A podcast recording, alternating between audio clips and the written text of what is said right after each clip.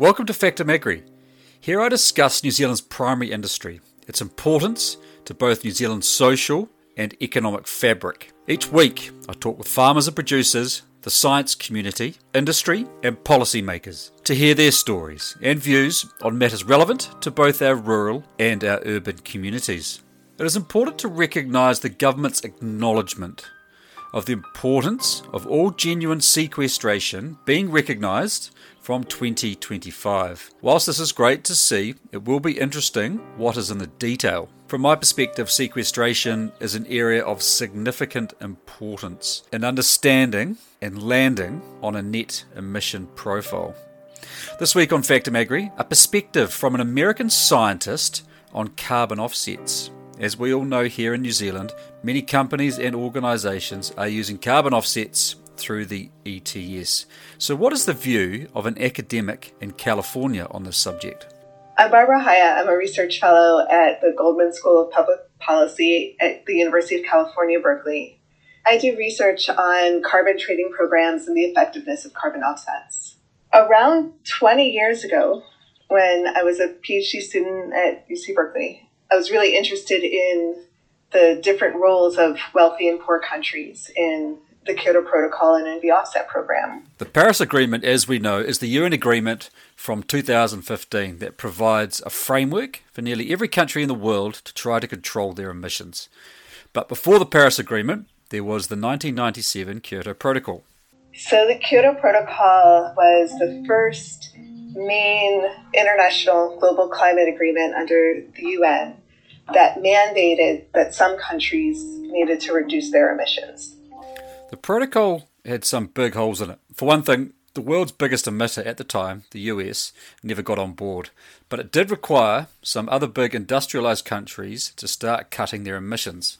And industrialized countries argued, you know, greenhouse gases are well mixed in the atmosphere. It doesn't matter where we reduce emissions. So if it's cheaper to reduce emissions anywhere in the world, we should be able to do that. If we look at a large country like Germany, a well off country that has agreed to lower its emissions, you could build a bunch of wind and solar farms to take some of your coal plants offline, but you can't help but notice it would be cheaper to build that same clean energy in India and take some of their coal plants offline. And since CO2 warms the planet the same in Germany as in India, the planet wouldn't notice the difference. So, this carbon offset program was created that allowed industrialized countries to invest in carbon reduction projects anywhere in the world and use the resulting credits towards their domestic emissions reduction targets.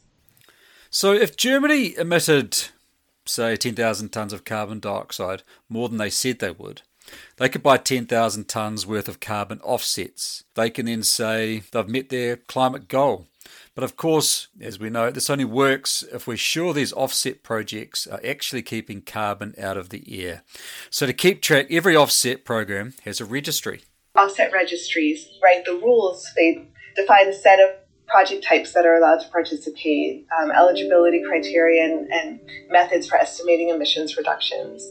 Here in the US, there's California's offset program, there's Quebec's, Australia has one, South Korea many programs around the world. And then the voluntary market grew from these organizations that wanted to offer companies and individuals a chance to buy these credits to offset their own emissions voluntarily.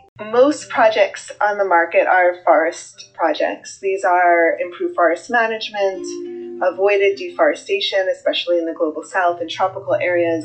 That's generating 43% of credits on the market today. Renewable energy is generating almost a third of credits, wind power, biomass power, hydropower around the world. And then there's a whole slew of other project types, including uh, waste management, landfill gas, methane capture, coal mine methane capture, reducing emissions from chemical processes. And then around 5% of credits are these smaller community projects like cook stoves projects, clean water projects, solar lighting projects in the rural south that not only reduce emissions but also provide tremendous benefits to people's lives. As we know, this market is skyrocketing. For example, in 2021, people and companies bought almost $2 billion of carbon offsets, almost four times what they spent the year before. That's nothing compared to what countries spend on offsets. It's around 750 billion. So, this all sounds good on paper, but are offsets really keeping out as much CO2 as they promise? No, no, they aren't. This is what I've studied for the last 20 years and across multiple generations of offset projects and offset programs. Many of the credits available on the market don't represent real emissions reductions. At the time that I was studying this, the Indian federal government as well as state governments were really interested in building out wind power, and there were many subsidies and incentives for the technology. But at the same time, European countries wanted to build that same wind power to offset their emissions, which raises the question did these wind farms even need the money from the offset program? A buyer of these credits should not get credit for paying someone to do what they would have done anyway. I ended up speaking to one consultant who was helping a wind developer develop a project, and he said that he would at times create two different financial assessments for the same project, where he would do one that showed that the project is cost effective, and he would send that to the bank in their application for a loan. And then he would do another one that showed that the project is not cost effective, and he would send that to the UN in their application to be included in the Kyoto Protocol's offset program. It's really important that the offset income is really making reductions happen that wouldn't have happened otherwise. And that's called additionality. Most of the forest projects are being credited not for doing something, but for not doing something, not deforesting and not aggressively harvesting. And that means, you know, it's very easy to tell a story of a high risk of deforestation and harvesting. So you can generate lots of credits early on. Verifiers and auditors are not used to making an assessment as to whether the project developer is lying or not. And what that means is that landowners can now get paid offsets for what they would have done anyway. And there's a lot of evidence that this is, in fact, what's going on. Another quality issue with these projects is the risk that the carbon that you're storing will be released back to the atmosphere uh, through wildfire or a beetle outbreak. But there's another problem of leakage. Leakage means that sometimes these projects don't stop carbon emissions, so much as move them around. Say your offset purchase really does protect a tract of trees that was otherwise going to be logged. If timber companies can just log a different plot of land instead, then what did the offset save? I did one study of this and found that just from the leakage accounting, the projects most likely are overcrediting by three or four times. If we make the wrong assumptions in calculating offsets, buyers are going to think they've cancelled out their emissions when in reality they haven't.